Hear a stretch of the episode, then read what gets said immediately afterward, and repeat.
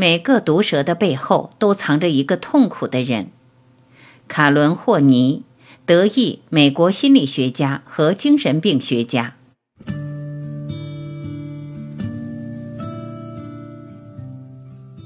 虐待的一个典型特征不是小气吝啬，而是一种虽然无意识，但却非常生动活跃的冲动，挫败他人，粉碎别人的快乐，使别人失望和扫兴。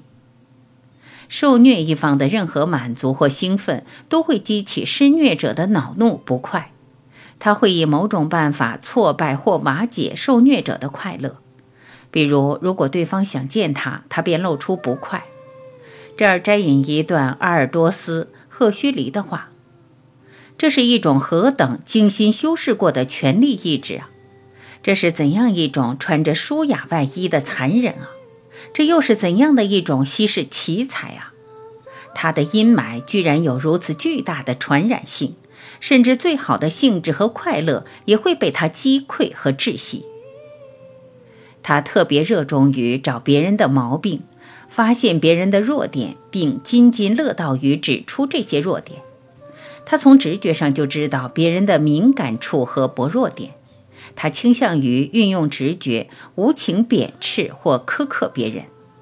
他可能把自己的这种行径合理化为坦率、诚恳、意在助人。他可能会认为自己是因为怀疑他人的才能或正直才真正感到不安的。但假如别人反过来质问他的这种怀疑是真心还是假意，他便会惊恐不安。患者的这种毛病也可以表现为一种对他人的不信任态度。他会说：“要是我能够信任那个人就好了。”在他的梦中，那个人不是变成臭虫，就是变成老鼠，他又怎么能喜欢和信任那个人呢？换言之，不信任别人其实是自己藐视别人造成的后果。如果说施虐者意识不到自己对别人的轻侮，那么他却能够意识到自己对他人的不信任。恰当的说，这不仅是一种倾向，而是一种吹毛求疵、处处找岔子的欲望或怪癖。他不仅专心注意别人实际有的过失，还极善于把自己的过失外化，从而认为别人有罪。比如，假如他因为自己的言行使别人不安，他马上会留意到别人的反应，甚至鄙视别人的这种情绪变动。假如受威胁的一方对他不太坦率，他又会严厉斥责别人在保守秘密或撒谎。他责怪对方事事依赖他，却无视正是自己尽了全力把对方变成附庸。这种受虐一方的无形的损害，不仅表现在施虐者的言语上，还伴有轻视性行为，带侮辱的卑劣的性行为也是表现之一。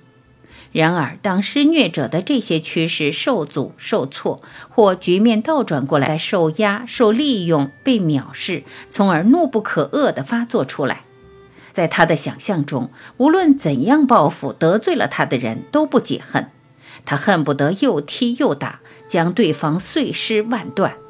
这些发狂般的虐待狂表现，也可能被他压抑下去。代之而起的是一种极度的惊慌或某些机体功能障碍，这说明内心的紧张已大大增强。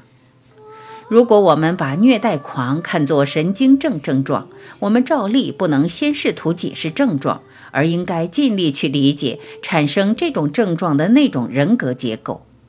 当我们从这一角度来看待问题时，我们可以认识到。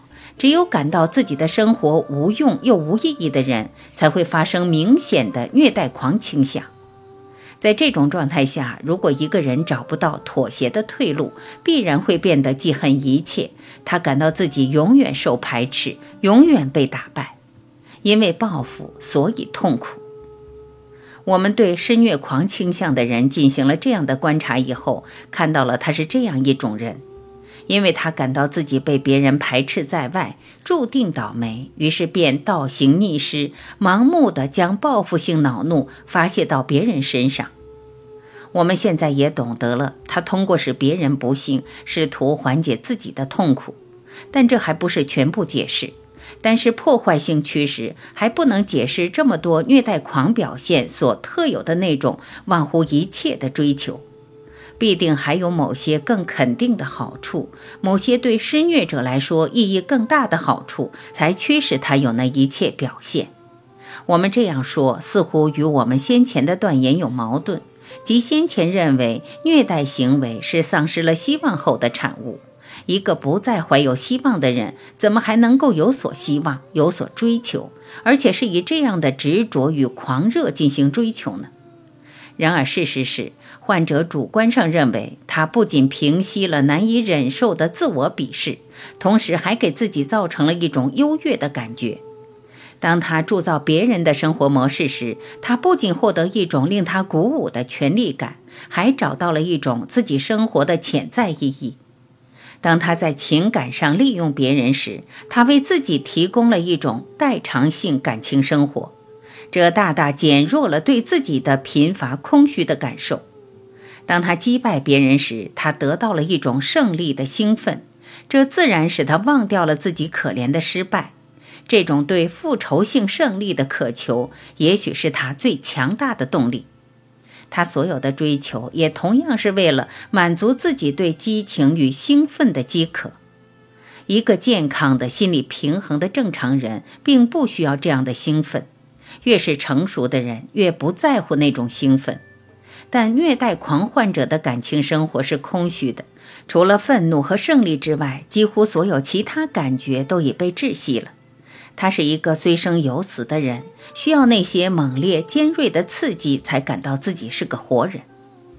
最终，我们看到的是，在表面非人性施虐行为的背后，都有一个饱受痛苦的人，一个被生活所击败、四处寻求代偿的人，一个在绝望中挣扎的人。